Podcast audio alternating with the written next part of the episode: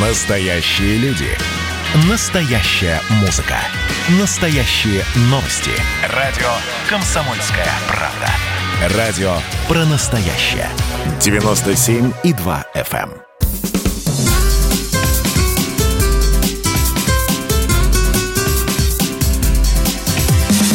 Программа с непримиримой позицией. Вечерний Мордан. Друзья мои, прямо сейчас президент России Владимир Путин в пятый раз выступает на Генеральной Ассамблее ООН. Давайте будем слушать, потому что уже стартовал выступление. А потом обсудим. И общую победу позволили построить послевоенный миропорядок. Его безусловным фундаментом стал устав ООН, остающийся и по сей день главным источником международного права. Убежден, нынешний юбилей обязывает нас вспомнить о зафиксированных в уставе ООН неприходящих принципов межгосударственного общения. А отцы-основатели Всемирной организации сформулировали их предельно четко и недвусмысленно. Это равенство суверенных государств, невмешательство в их внутренние дела, право народов самим определять свою судьбу, отказ от угрозы или применения силы, политическое урегулирование споров – Оглядываясь на прошедшие десятилетия, можно сказать, что при всех сложностях периода холодной войны, кардинальных геополитических сдвигов, при сегодняшних хитросплетениях мировой политики он достойно выполняет свою главную миссию – беречь мир, содействовать устойчивому развитию народов и континентов, помогать в преодолении локальных кризисов – этот колоссальный потенциал и опыт ООН востребован и служит хорошей основой для того, чтобы идти вперед. Ведь, как и любая международная организация или региональная структура, ООН не должна костенеть, а должна отражать в своем развитии динамику 21 века, последовательно адаптироваться к реалиям современного мира – а он действительно становится все более сложным, многополярным, многомерным. Происходящие изменения, конечно же, оказывают свое влияние на главный орган ООН – Совет Безопасности, на дискуссию вокруг подходов к его реформированию. Наша логика в том, чтобы Совбез полнее учитывал интересы всех стран, все многообразие их позиций – опирался на принцип самого широкого согласия государств. Но при этом, как и прежде, служил ключевым звеном системы глобального управления, чего нельзя обеспечить без сохранения права вето постоянных членов Совбеза. Такое право пяти ядерных держав-победительниц во Второй мировой войне и сегодня отражает реальный военно-политический баланс. А главное – это тот абсолютно необходимый и уникальный инструмент, который не допускает односторонних действий, чреватых прямым военным столкновением крупнейших государств. Дает возможность искать компромисс или, как минимум, избегать решений, категорически неприемлемых для других. Действовать в рамках международного права, а не в зыбкой серой зоне произвола и нелегитимности. И как показывает дипломатическая практика, этот инструмент работает. В отличие от печального опыта довоенной Лиги наций, с ее бесконечными разговорами, декларациями без механизмов реальных действий, без права государств и народов, попавших в беду, на помощь и защиту. Забвение уроков истории недальновидно и крайне безответственно. Так же, как и политизированные основанные не на фактах, а на домыслах, попытки произвольно трактовать причины, ход и итоги Второй мировой войны. Переиначивать решения конференций союзников и Нюрнбергского трибунала. Это не просто низость и преступление перед памятью борцов с нацизмом. Это прямой, разрушительный удар по самим основам послевоенного мироустройства что особенно опасно в условиях, когда глобальная стабильность подвергается серьезным испытаниям когда деградирует система контроля над вооружениями, не стихают региональные конфликты, обостряются угрозы, исходящие от терроризма, оргпреступности и наркотрафика. Мы все столкнулись и с принципиально новым вызовом – пандемией коронавируса. Болезнь прямо затронула миллионы людей, унесла самое дорогое – сотни тысяч человеческих жизней. Карантины, закрытие границ, создание многочисленных тяжелых проблем для граждан практически всех государств. Все это реалии сегодняшнего дня. Особенно это тяжело для людей старших поколений, которые из-за вынужденных ограничений порой неделями, а то и месяцами не могли обнять своих близких, детей, внуков. Экспертам еще только предстоит в полной мере оценить и масштаб, связанного с эпидемией социально-экономического шока – все его отдаленные последствия. Но уже сейчас очевидно, что восстанавливать глобальную экономику предстоит долго, очень долго. Причем далеко не всегда будут работать прежде опробованные антикризисные меры. Потребуются новые, нестандартные решения. Выработать их мы можем только вместе. И это важнейшая задача как для ООН, так и для государств двадцатки. И, конечно, для других ведущих межгосударственных организаций и интеграционных объединений, которые из-за последствий пандемии также переживают не лучшие времена и нуждаются в принципиально новых горизонтах и масштабах развития. Именно эта идея качественного интеграционного роста, интеграции интеграции – заложена в российскую инициативу по формированию большого евразийского партнерства с участием всех без исключения стран Азии и Европы. Она сугубо прагматична и сейчас становится еще более актуальной. Кроме того, хотел бы вновь привлечь внимание к российскому предложению о введении так называемых «зеленых коридоров», свободных от торговых войн и санкций. Прежде всего для товаров первой необходимости, продовольствия, лекарств, средств индивидуальной защиты, востребованных именно для борьбы с пандемией. Да и в целом расчистка освобождения мировой торговли от барьеров, запретов, ограничений, нелегитимных санкций могло бы стать хорошим подспорьем для восстановления глобального роста, сокращения безработицы. Так, по оценкам экспертов, полное или частичное сокращение занятости в мире во втором квартале этого года эквивалентно потере 400 миллионов рабочих мест. И нужно сделать все, чтобы такая безработица не стала застойной, чтобы люди вернулись к работе, могли обеспечивать свои семьи, а не оказались в тисках бедности, без перспектив в жизни. Это действительно острейшая глобальная социальная проблема. Поэтому миссия политики сейчас прокладывать дорогу торговле, совместным проектам и честной конкуренции, а не связывать руки бизнесу и деловой инициативе. Пандемия заострила и целый ряд этических, технологических, гуманитарных тем.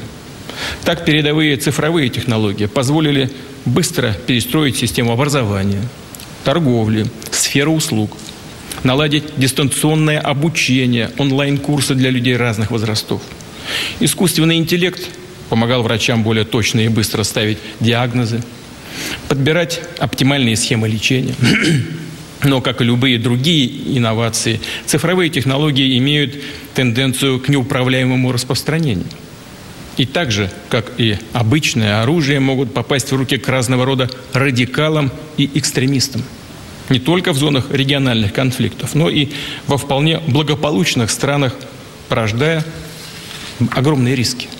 В этой связи вопросы кибербезопасности, применение передовых цифровых технологий также заслуживают самого серьезного разговора на площадке ООН.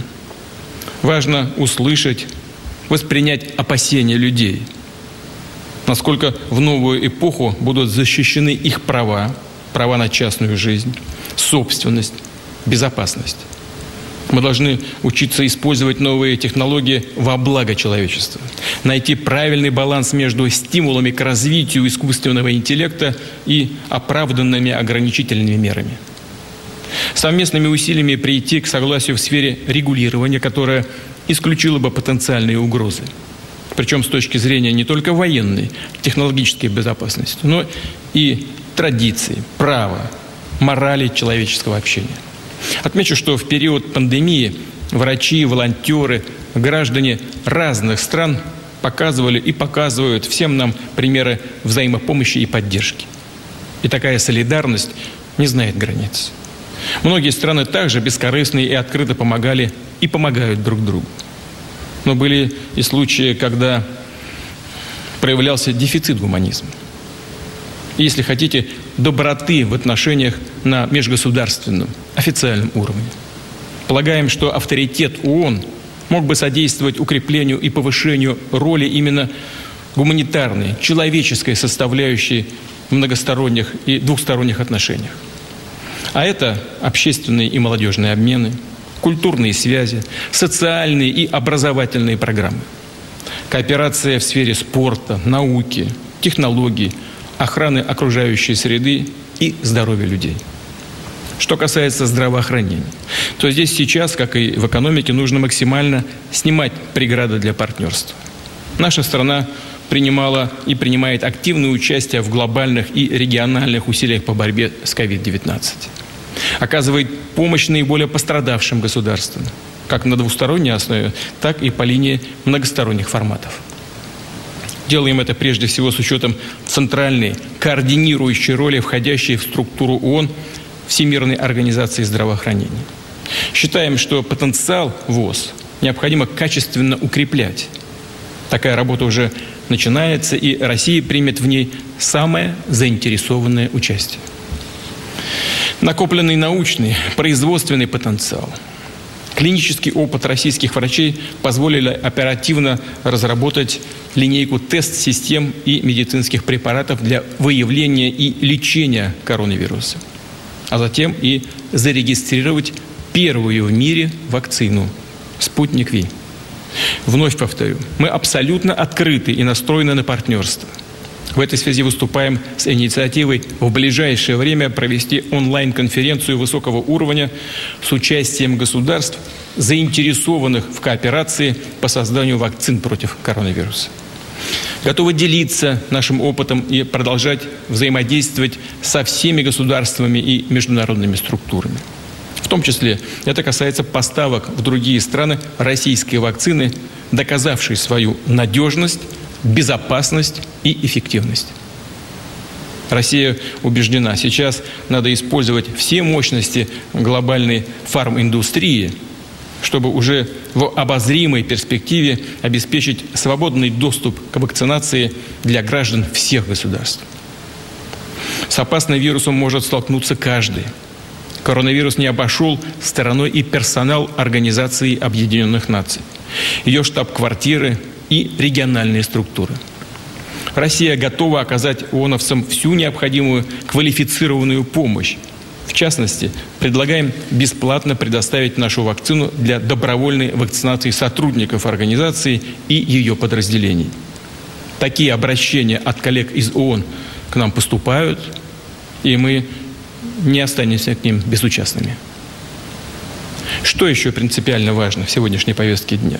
В центре совместных усилий, конечно, должны оставаться и защита окружающей среды и проблемы изменения климата. Свою актуальность в полной мере доказали соответствующие многосторонние конвенции, договоры и протоколы в рамках ООН. Призываем все государства ответственно подходить к их соблюдению. Особенно по достижению целей Парижского соглашения. Уважаемые коллеги, хочу вновь подчеркнуть, Россия приложит все усилия к тому, чтобы содействовать мирному, политико-дипломатическому урегулированию региональных кризисов и конфликтов, обеспечению стратегической стабильности. Несмотря на все споры и разногласия, порой недопонимание и даже недоверие некоторых коллег, будем настойчиво предлагать конструктивные, объединяющие инициативы. Прежде всего в сфере контроля над вооружениями, укрепления действующих здесь договорных режимов. Это в том числе касается запрета химического, биологического и токсинного оружия. Первоочередной вопрос, который можно и нужно решить оперативно, это, конечно, продление договора России и США о стратегических наступательных вооружениях, истекающего в феврале 2021 года. Совсем скоро. Мы ведем такие переговоры с американскими партнерами. Кроме того, рассчитываем на взаимную сдержанность в развертывании новых ракетных систем. Добавлю, что с прошлого года хочу это подчеркнуть. Уже с прошлого года Россия уже объявила мораторий на размещение наземных ракет средней и меньшей дальности в Европе и других регионах мира до тех пор, пока от таких мер будут воздерживаться Соединенные Штаты Америки. Мы, к сожалению, пока не слышим реакции на наше предложение ни от американских партнеров, ни от их союзников. Полагаю, что подобные встречные шаги по конкретным вопросам создали бы хорошую основу для начала серьезного, глубокого разговора по всей совокупности факторов, влияющих на стратегическую стабильность. Его целью стал бы выход на комплексные договоренности, формирование прочной основы для архитектуры международной безопасности, учитывающей предыдущий опыт в этой сфере и в полной мере отвечающая не только современным, но и перспективным военно-политическим и технологическим реалиям. В частности, Россия выступает с инициативой о заключении юридически обязывающего соглашения с участием всех ведущих космических держав, которое предусматривало бы запрет на размещение оружия в космосе, на применение силы или угрозы силы в отношении космических объектов. Хорошо понимаем, что и вопросы безопасности, и все другие проблемы, которые обсуждает юбилейная Генассамблея ООН, требует консолидации усилий на основе тех ценностей, которые нас объединяют. Нашей общей памяти об уроках истории, о духе союзничества, когда члены антигитлеровской коалиции во имя победы и мира для всех народов планеты смогли стать выше разногласий и идеологических предпочтений. В нынешних условиях, сложных условиях, всем странам важно проявить политическую волю, мудрость и дальновидность. И, конечно, ведущая роль здесь принадлежит постоянным членам Совета Безопасности ООН. Державам, которые уже 75 лет несут особую ответственность за международный мир и безопасность, за сохранение основ международного права. Именно осознавая эту ответственность, Россия предложила созвать саммит стран Большой Пятерки. Его цель – подтвердить ключевые принципы поведения в международных делах выработать пути эффективного решения острейших проблем современности. Отрадно, что наши партнеры поддержали инициативу. Рассчитываем провести такую именно очную встречу в верхах сразу, как только позволит эпидемиологическая обстановка. И вновь повторю, во взаимосвязанном, взаимозависимом мире, а, в водовороте международных событий необходимо действовать сообща и опираться при этом на зафиксированные в уставе ООН принципы международного права. Только так мы будем способны, способны выполнять высокую миссию нашей организации и обеспечить достойную жизнь для нынешнего и будущего поколений. Желаю всем народам планеты мира и благополучия. Благодарю вас за внимание. Владимир Путин выступал в пятый раз, но впервые онлайн, да, в силу пандемии и в силу ситуации сложившейся, а, практически все участники этой ассамблеи а, были на удаленке. Да? Что, и Трамп не было? А, ты... Уп, нет. Незадача какая. Да. Должен сказать, что вот эта вот удаленка, конечно, весь драматизм а, сожрала. Ну, вот представить себе, как по зуму Никита Сергеевич Хрущев э, стучит э, тапком. Э, Тогда сказать, по экрану мобильника нужно долбить. Ну, чтобы он треснул причем сразу. Ну, зачем И у всех такая сетка вещи? должна быть на экране. Да-да-да, расползаться. Нет, а мне на, на, самом деле серьезно. То есть вот я посмотрел несколько выступлений, я, конечно, видно, что я у них, у ораторов, там нету живого контакта с залом, они точно так же смотрят вот этот вот глазок монитора. А, смотрите, какая история. А, меня что больше всего зацепило, что Россия предлагает бесплатно предоставить вакцину от коронавируса для вакцинации ну, сотрудников ну, собственно, ООН. Это, ну, смотрите, значит, а, поскольку, поскольку мы слушали это выступление вместе, вместе с вами, там а, осмыслить его возможности никакой нету. Но мне кажется, что главный, так сказать, э, глобальный месседж, который э, Путин э, донес до всех, ну, собственно, используя эту трибуну, это прорекламировать нашу чудо-вакцину. А хотя, может быть, я и ошибаюсь. Это у нас что, до сих пор... В Синзепине можно нам убрать вот этот звук? Да, а то в ушах как-то это не... Синзепине нам не надо. Да, нам, нам не надо. С Георгий нами Бов, на связи, да. да, Георгий Бов, журналист-политолог. Вот сейчас мы с ним и обсудим. Георгий Георгиевич, здравствуйте. здравствуйте. Да, Георгий, приветствую. Какие у тебя впечатления от всего этого? Положительные. Я понимаю, но ты чувствуешь катарсис? Испытал? Э, испытал, да. А... Это все по видеосвязи. Вообще можно никуда не ездить. Я теперь посмотрел. Все на большом экране хорошо смотрятся. Э, масса денег экономится. Представляете, вся бы кодла делегации покатилась бы в Нью-Йорк Угу. Им бы там прививки делать, в гостиницах селить, а они в пяти звездах все живут, понимаете, это дорого. Я думаю, что нью-йоркцы вот. очень рады, что этот шабаш у них в городе не случился, и хоть какое-то облегчение. весь нет, город. Они, они, не, я думаю, они не рады как нет, раз. наоборот. Они хорошо наживаются. Но я же говорю, пять звезд гостиницы всех надо обеспечить. Лавров, делегация, Мария Захарова, все там будут жить, понимаете. А вечером дорого. танцы обязательно, я думаю, где а солирует Мария реста- Захарова. Реста- реста- рестораны в Сохо, да, там пойдут все учить. Аж это... у меня защемило в сердце. Я представил, как было бы неплохо провести время где-нибудь Слушайте, в Сохо, вы про Грин, рестораны, Грин, я, я хотела все-таки про вакцину, а серьезно. Да. Вот Георгий, меня... да, Вопрос. А, Неужели, да. то есть, получается, президент, какой вывод мы можем сделать? Настолько уверен в нашей вакцине, что готов вакцинировать... Испытать ее на сотрудниках ООН. ООНистов, да. Ой, как прозвучало, извините. Ну, а что, во-первых, их не жалко. Прошу прощения. ООН, что подумаешь. Ну, слушайте, это международный скандал, если что. И там... я, думаю, я, я думаю, что у него как бы есть информация о том, что вакцина как минимум безвредна.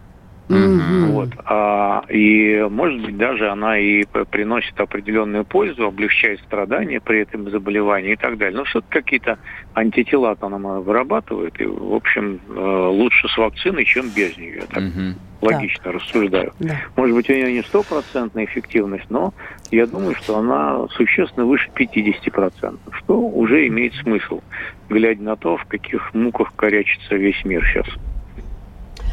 Так, это мы поняли. А у меня мнение. вопрос следующий. Да. А, вот главная цель, ради чего Путин решил использовать, так сказать, вот эту глобальную трибуну получить доступ, не знаю, к миллиардной аудитории, а, проинформировать всех а, о вакцине «Спутник Ви», вот я, я ничего другого просто не услышал. Нет, ну, может, я Еще тупой про просто. Не, стратегическое ну, наступательное вооружение интересно было. Во-первых, во-первых, э, вакцина «Спутник Ви» – это не последнее дело, и хорошо о ней рассказать, потому что наша страна первая фактически наряду с китайцами зарегистрировала ее, и сейчас приближается к концу третьей фазы испытаний. Ну и что? Это очевидное достижение ведь нашей страны, чтобы там не говорили западные клевреты.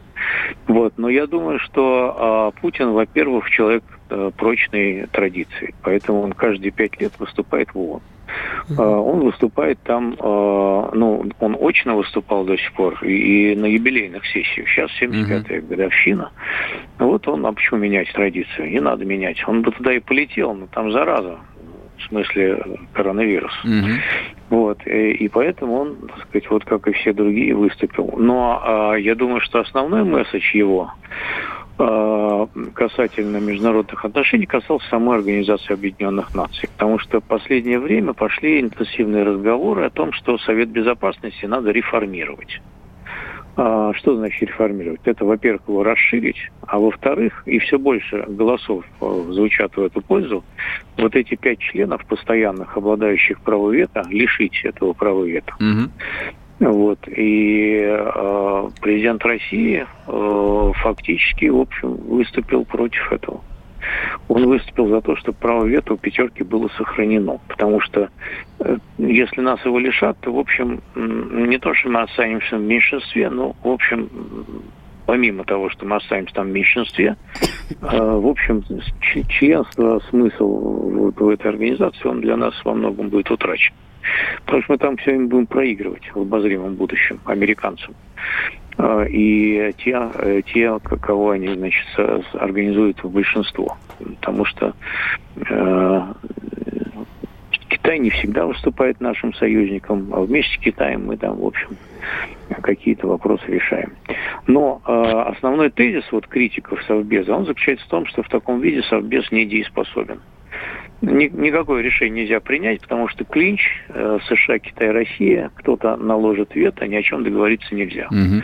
Но вообще-то, вообще-то, если вернуться к истокам, то это и было так задумано, что надо договариваться вот этим ведущим державам, которым примазалась еще тогда и Франция почему-то, которая э, с трудом тянет на роль победителя Великой Отечественной войны, вот, а, значит, что они должны между собой договариваться. И в этом смысл как бы был обустройство послевоенного мира. Но смысл утрачен, конечно, сейчас.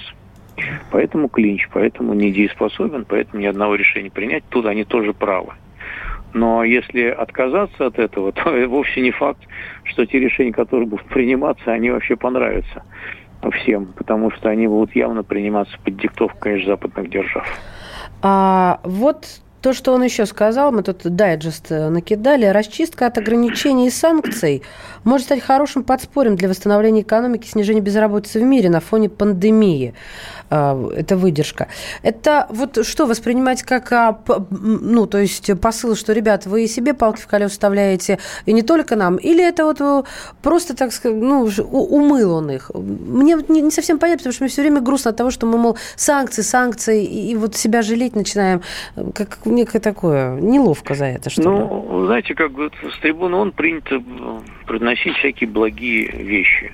Типа, давайте жить в мире, давайте отменим санкции, mm-hmm давайте там всеобщее вооружение, разоружение устроим, давайте запретим ядерное оружие раз и во веки веков, аминь. И там особенно химическое и биологическое тоже запретим и так далее. Поэтому это место такое, трибуна ООН, с которой вот э, произносить такие вещи можно, но э, осуществить их нельзя. Потому что, конечно, американцы ни от каких санкций не откажутся. А, и призывать к этому можно, и как генсек ООН призвал тут давайте на время пандемии прекратим все военные конфликты. Ну и что? Ничего. Ну, это же даже не Древняя Греция. Ну, в общем, как зайцу стоп-сигнал. А это не проявление или было такой публичной слабости вот в очередной раз заводить разговор о санкциях, учитывая, ну, а что Россия почему? с санкциями Нет, ну... обложена по самой не Вот я тоже об этом Не, ну, конечно, Россия обложена санкциями. Конечно, Россия была бы заинтересована, чтобы их отменили. Но э, если говорить объективно, то в принципе э, в санкционной политике, особенно односторонней, вот как сейчас Иран собирается, э, то есть США собираются выпороть mm-hmm. Иран в одностороннем порядке, даже вопреки мнению Совбеза ООН, и продлить в одностороннем порядке санкции там определенные. Вот. Но это же тоже не дело. Поэтому, объективно говоря, это правильная постановка вопроса, но она идеалистическая. Ясно. Спасибо, Спасибо большое. Георгий Уходим Бофт. на перерыв. Георгий Бов был с нами. Переговорили коротко про выступление Путина на ООНе. На ООН. Ну, слава на богу, да, на полях ООН. Слава богу, ботинком не стучал, войну никому не ну, объявили, и э, Украину завтра оккупировать не будем. Ну и хорошо. Вернемся Сергей после перерыва. Программа с непримиримой позицией. Вечерний Мордан.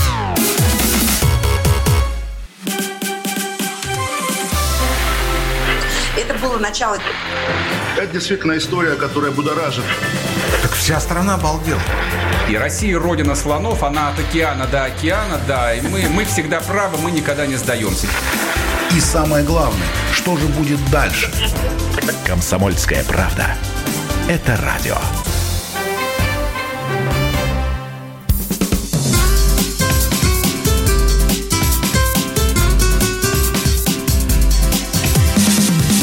Программа с непримиримой позицией. Вечерний Мордан. И снова здравствуйте. В эфире радио «Комсомольская правда». Я Сергей Мордан. Я Мария Баченина. Добрый вечер. 22 сентября в Курагинском районе Красноярского края задержали троих руководителей местной религиозной организации «Церковь Последнего Завета», которая известна в миру как секта Виссариона Слушайте, я это название слышу с 90-х годов. Да, мне помню. тоже ощущение, что я с ним всю жизнь живу. С, и, с названием, Да, и, и, и, и постоянно этот человек попадал а, во всякого рода там криминальные скандальные хроники. Я так понимаю, что многократно пытались закрыть, там неоднократно пытались арестовать. И то, что произошло 22 числа, сегодня утром, это, в общем, повторение многократно пройденного. А была проведена целая спецоперация – я посмотрел по карте, вот эта организация этого товарища Виссариона находится там реально в глухой тайге там до ближайшего населенного пункта, я даже не понимаю, как они удобно. туда добирались. Туда вообще добраться да, сложно. Да, настоящая. И СКР в том числе. Настоящая Сибирь, как в голливудском Сидит там кино. старообрядец э, или вот сектант, и да, все ну смотрите, а, собственно, как бы в этот раз вроде бы все серьезно, потому что операцию против религиозной организации проводила ФСБ России, на минуточку, то есть не МВД, вот, а, в общем, самые, что ни на есть, тяжеловесы. И в дальнейшем задержанным планируют предъявить обвинение в совершении преступлений, связанных, цитирую, с созданием религиозного объединения, деятельность которого сопряжена с насилием над гражданами, а также причинением тяжкого вреда здоровью двум и более лиц. За такие преступления подозреваемым грозит до 12 лет тюрьмы. С нами на связи Александр Дворкин, богослов, профессор религия... религиоведения и церковной истории Православного Свято-Тихоновского гуманитарного университета. Александр Леонидович, здравствуйте. Здрасте. Здравствуйте. Здравствуйте. А скажите, пожалуйста, вот а, борьба с Виссарионом идет с 90-х годов, вот насколько я помню. То есть вот она фоном где-то у меня там в подсознании сидит. Почему только сейчас все закончилось вот целой боевой организацией? Что там такого страшного произошло, что ФСБ включилась? Вы понимаете, на самом деле борьба с Виссарионом не идет а, с 90-х годов потому что с тех пор, как он обосновался там, ну, то есть 90-е, понятно, там был просто разброд и шатание, и mm-hmm. вообще никто ничего не понимал, но по мере того, как э, что-то начало образовываться и какой-то какой-то порядок после 90-х начал устанавливаться, к тому времени э, Сергей Анатольевич Тороп, э, именующий себя Виссарионом, бывший э, патрульный постовой изгнанный из милиции за пьянку, он и его секта сумели наладить какое-то взаимодействие с властями э, Красноярского края до такой степени. То есть, то есть вопрос не почему сейчас, собственно, что там произошло, что сейчас началось расследование. Ну, не сейчас, уже больше года там, собственно, идет очень серьезное расследование. Не почему сейчас, а почему оно началось 20 лет раньше.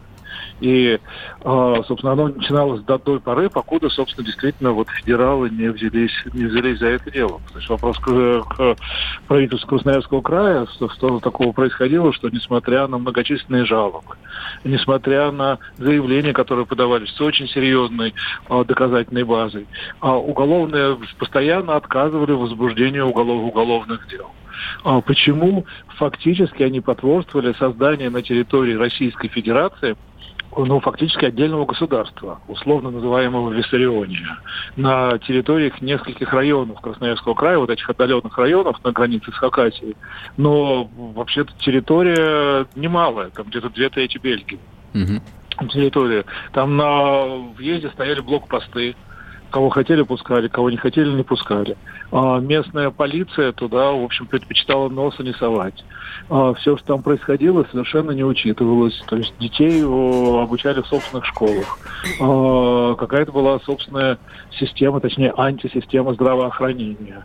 А, и так далее. То есть людей держали в полной изоляции, эксплуатировали. То есть фактически люди были крепостными. Кто на барщине, кто на барщине, кто на, на броке. А, и, в общем, никому до этого не было, не, не, не, не было дела. Вот это вот очень хороший вопрос. И, э, то есть те вопросы, которые, я думаю, ФСБ России будет задавать руководству Красноярского края. И надеюсь, что, в общем, принудит их дать вразумительные ответы на эти вопросы. Скажите, пожалуйста, пожалуйста, а вот э, все произошедшее, оно должно же было иметь какой-то там триггер, вот какой-то повод, заявление, то есть, не знаю, там... А, ну, ну, ну просто, да, просто накопилась какая-то критическая масса. То, то, есть, то, есть, то есть неизвестно вот о каком-то вот вполне конкретном деле, заявлении какого-то конкретного а, человека думаю, или семьи? Я, я думаю, будет много заявлений. Вот вы, когда я присоединился к разговору, угу. вы говорили о статье о создании организации причиняющий, посягающий на права, здоровье и жизнь граждан. Но дело в том, что в уголовной практике эта статья, как правило, не вменяется в одиночку. То есть она mm-hmm. идет дополнением к целому ряду то, то есть вот конкретных статей по, собственно, конкретным конкретным людям и конкретным деяниям. И, а, опять же, это, это мое мнение, я на нем не настаиваю, но у меня такое впечатление, что пока силовики, федералы не спешат предъявлять все основные обвинения. То есть сейчас есть вот это вот обвинение предъявлено для того, чтобы можно было оформить арест mm-hmm. лидеров, э, лидеров главарей секты а, а дальше, а, собственно, ну, просто чтобы не давать подсказки тем многочисленным защитникам а, Торопа и его подельников, в каком направлении скрывать а, и прятать улики. Александр Леонидович, а вот скажите, пожалуйста, а имеет ли смысл для государства, для конкретно правоохранительных органов а, вот э, борьба с религиозными объединениями? То есть в этом есть ли какая-то государственная логика? Я просто слушателей э, хочу обратить внимание, что в Сибири, ну, исторически э, там скрывалось огромное количество сект. Там были и хлысты, и скопцы, и федоровцы. Господи, кого там только не было. А сейчас виссарионовцы. А сейчас виссарионовцы. Да я думаю, да. скопцы с, с хлыстами там тоже где-нибудь э, ну, сидят нет, тихонько. Нет? Нет, нет, нет, нет, не осталось. Но я просто к тому, что и царское правительство ничего не смогло с, вот, э, с этим таким э, стихийным, антиси... с этим антисистемным религиозным движением сделать. А мне кажется, и Российская Федерация тем более это не справится.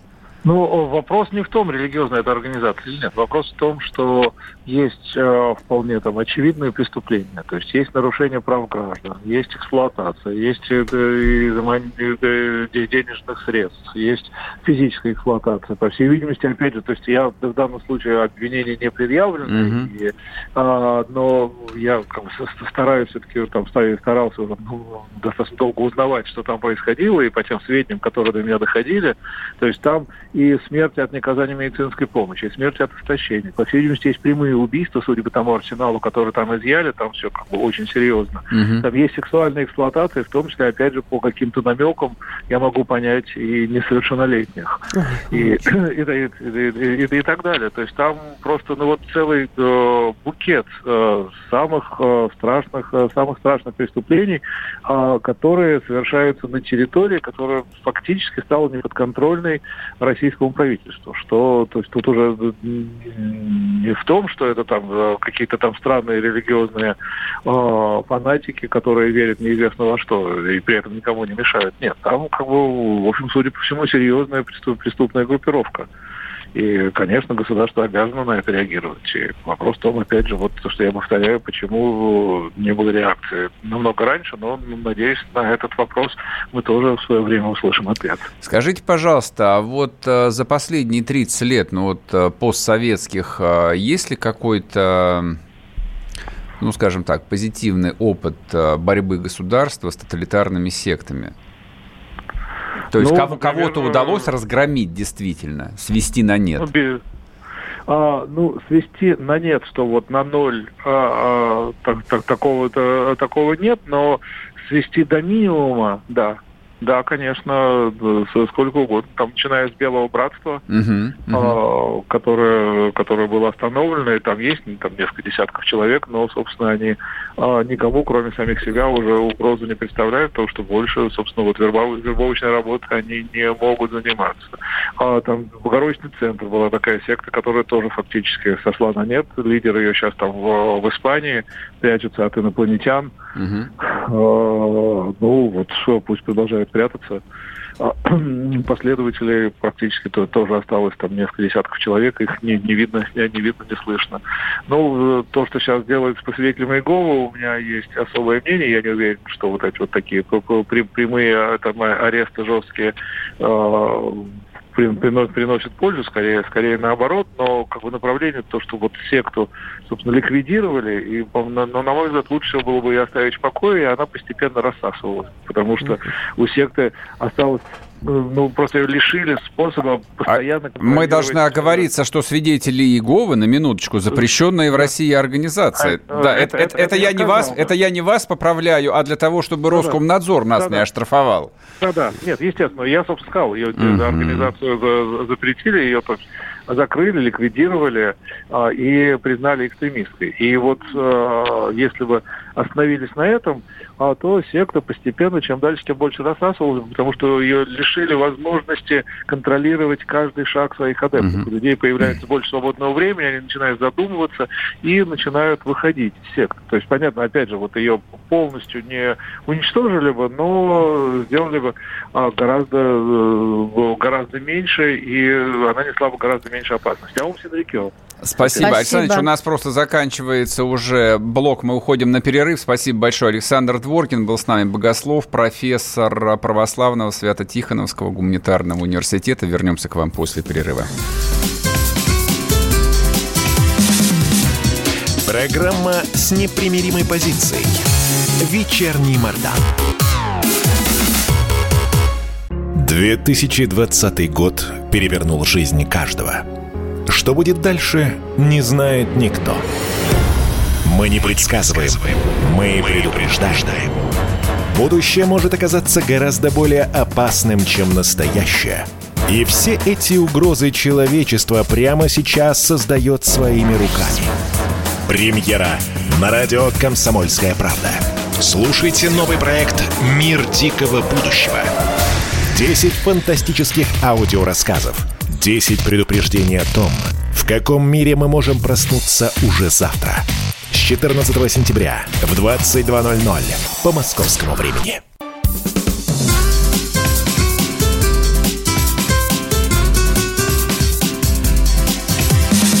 Программа с непримиримой позицией. Вечерний Мордан. И снова здравствуйте в эфире радио «Комсомольская правда». Я Сергей Мордан. Я Мария Баченина. Добрый вечер. WhatsApp Viber 8 967 200 ровно 9702. Идет трансляция в Ютубе. Ютуб канал радио «Комсомольская правда». Там тоже работает чат. А вот напишите, пожалуйста, люди добрые, как вы считаете, вот а, все эти секты, там неформальные религиозные объединения, их надо прессовать? Ну, называй вещи своими именами. Ну-ка, ну-ка. Или власть или дать им Дож, дож, Должна заниматься своим а, делом mm-hmm. и, соответственно, вторгаться вот во внутреннее устройство подобного рода, так сказать, общин только в том случае, когда, а, есть э, заявление, что о произошедшем преступлении. Да? Нет, не об этом. И Б, когда становится известно о преступлении. Минуточку. Если человек продал свою квартиру, свою личную, заработанную, чин-чинарем оформил у нотариуса и пожертвовал кому-то деньги, это не является преступлением. Я понимаю, сам отдал, можешь, сам виноват. Можешь взять что он же виноват. Ты можешь взять Четь Еменеи, например. Ты что сейчас сказал? Четь Еменеи. Это же жития святых. А, ну ну. И там таких историй о благочестивых подвижниках, которые а, продавали все свое имущество и раздавали бедным, за две тысячи лет немало будет. Только ты сейчас говоришь про а, житие святых, а, про, а, а не про какие-то сектантские вещи. Значит, а, я хочу просто напомнить, что а, церковь наша Господня угу. родилась и существовала первые несколько сот лет – в Римской империи, как иудейская секта. Так ее рассматривали римские чиновники и даже некоторые древнеримские историки. Поэтому слово секта на самом деле мало что значит. Не, я в данном ну, случае. Можно я отвечу вот на, на, на то, что Давай, да, интегрировались конечно. мы к римлянам Коллаборировали. Да, коллаборировались. Просто-напросто их религии и наши были настолько разные, а эти секты, они деформируют из, э, да, именно берут за основу. Ну, пожалуйста, Виссарион, кем он себя там называл? Да кем угодно он не, себя он, может называть. Он, не-не-не, он сын Божий, Христо, ну, Христос по, э, под именем Виссарион. Это не преступление. Это, нет, погоди, я не называю ничего, не характеризую преступлением. Это деформация и ложная э, информация о том, во что верим мы. Я про другое. Так что пример с римлянами кто, это в пользу кто? бедных. Мы это кто? Мы христиане, православные. Ну, окей. А при чем здесь Виссарион? Мы верим... А, Ты привел пример с римлянами. Я тебе говорю, что там было совершенно разные. У них был свой пантеон, а у нас был свой Господь Нет, Бог. время было устроено Да. не так. Римская империя существовала а, как бы в условиях довольно большой религиозной свободы. Никто не должен Это был правда. молиться там Юпитеру. Молись кому хочешь. Главное, кесарю подать отдавай отсюда и кесарю кесарева А слесарю слесарю. Именно так, да. в переложении на советский э, новояз. Именно так оно обстоит. По идее, а устройство секулярного государства, где церковь отделена от государства, оно примерно такое же. То есть, почему с сектами боролась Российская империя, это очевидно. Тут даже долго говорить не, ну, не, не надо, потому что русский царь был помазанником Божиим. Ну, вот и все. говоришь. И русским царем мог быть только православный христианин, а не нехристь какая-нибудь. И всякий православный царь должен был беспощадно искоренять всяческих врагов Христа. Сам все Секты сказал, все всякие. как надо. В 17 году произошла революция, и в России установилась республика. Да. Форма была специфическая, но тем не менее. Сейчас тоже республика. Не знаю, там вторая или третья, как бы французы поименовали. Но вот в базовом устройстве э, страны, общества, государства ничего не изменилось. И у нашей Конституции гарантируется свобода совести. Отсюда у меня только один риторический вопрос. Вопрос. То есть не призыв никакой. Зачем государство лезет туда, в чем оно на самом деле ничего не понимает? У нас нету министерства по делам религии. Слава богу, что его нет. При советской власти было фактически.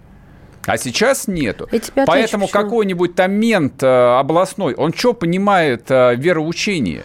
Ну, не нужно вот, вот так вот... э, а, что ты... Слышь, ты, что ты понимаешь? Так и есть. Уйди со своим свиным рылом в калашрят. Не надо, это снобизм. Не надо. Он должен э, ловить варье Если и бы с тобой хулиганов. сейчас разговаривал Он должен ловить варьё святой и отец, он бы хулиганов. тебе сыпал цитатами из Святого Писания. Возможно, А он запрещать кадилом по башке мне просто дал бы и Нет. правильно сделал. Умный человек не дал бы. А, Продолжай. а, запи- а запрещать эти секты нужно, потому что вот, чтобы не приходили такие сообщения. А разве христианство не деформированная религия римлян? Иисус – это, мол, Юпитер, святые низшие боги. Слушай, мы не об этом говорим. Нет, мы, Я- говорим, о- Нет, мы говорим о деформации восприятия. Нет, мы говорим ни о какой не о деформации, мы им говорим свободу. об уголовных преступлениях. Мы сейчас, вот услышь меня, мы говорим об уголовных преступлениях. Исключительно. Мы не говорим ни о каком вероучении. Это точно не входит в нашу компетенцию, и это точно там Ты не сказал. интересует довольно существенную часть Что пусть государство даст, э, даст им свободу выбора всем, и пока они не совершат преступления. А теперь только о преступлении. Я про, се- я про секты, я Да. про секты. Стен газеты видел еще в советских ЖЭКах и в поликлиниках. Я когда был маленьким, я видел э, стен газеты, на которых рассказывали про проклятых баптистов и яговистов. Организация, запрещенная в Российской Федерации теперь. Молодец. Но вот что тогда для меня это были какие-то веселые, смешные картинки из области того, не берите у иностранцев жвачки, они отравлены. Вот примерно точно так же я это воспринимаю сейчас. Когда есть э, масса примеров, когда есть тоталитарные секты, которые там людей морально надламливают, когда там, ну, мягко говоря, просто жулье циничные совершенно там используют людей для того, чтобы зарабатывать денег. Они однодневки, они появляются, существуют какое-то время и, про- и, и, и, и пропадают. Но я, честно говоря, при всем при этом, если нету заявления об уголовном преступлении, о насилии против личности, подтвержденном, я правда не понимаю, зачем государство должно вмешиваться в это. А Я про- ментальное вме- я прав- насилие это не насилие? А вот когда, а, я просто люблю эту цифру называть, когда я говорю, что в Америке более 300 тысяч церквей, они говорят, это сотни, если не тысячи деноминаций. Там вот каждый, любой может а, человек сказать, я основываю свою церковь. Вот Виссарион там бы себя чувствовал бы просто вот как сыр в масле. Никто бы ему слова не сказал бы. Ну, он солист группы «Ноль», поэтому эмигрировал. Пожалуйста. Welcome. Да, именно так. Точнее, goodbye. Я не понимаю, почему а, нашим чекистам а, них действительно нечем заняться, кроме как вот а, впрягаться в такие философские э, вопросы. Совершенно Но если там есть что-то другое, ну, пожалуйста, тогда расскажите конкретно, что произошло. Обвинение вон Для чего нужно было целую спецоперацию делать? Я пока что из того, что нам показали по телевизору, ничего не понял. За сим прощаемся. Да. Хорошего вам вечера. Берегите Доброго себя. Да, До до завтра. завтра. Программа с непримиримой позицией. Вечерний Мордан. Про общение, про обмен а, информацией, эмоциями. Миша, я не могу это письмо не прочитать. Вас приветствует город-герой Минск. Спасибо вам большое за вашу передачу. Слушаем вас всем цехом. Так, ну вот такой вот э, наш соотечественник из Пекина привет передает. Вот, э, но мы, с другой стороны, очень рады, что нас в Грузии слушают. Привет. всем. Гамарджоба. Гамарджоба. Оттуда самые главные мировые новости у нас приходят. Мир стал плотнее, да, он стал более спрессованным. Комсомольская правда. Это радио.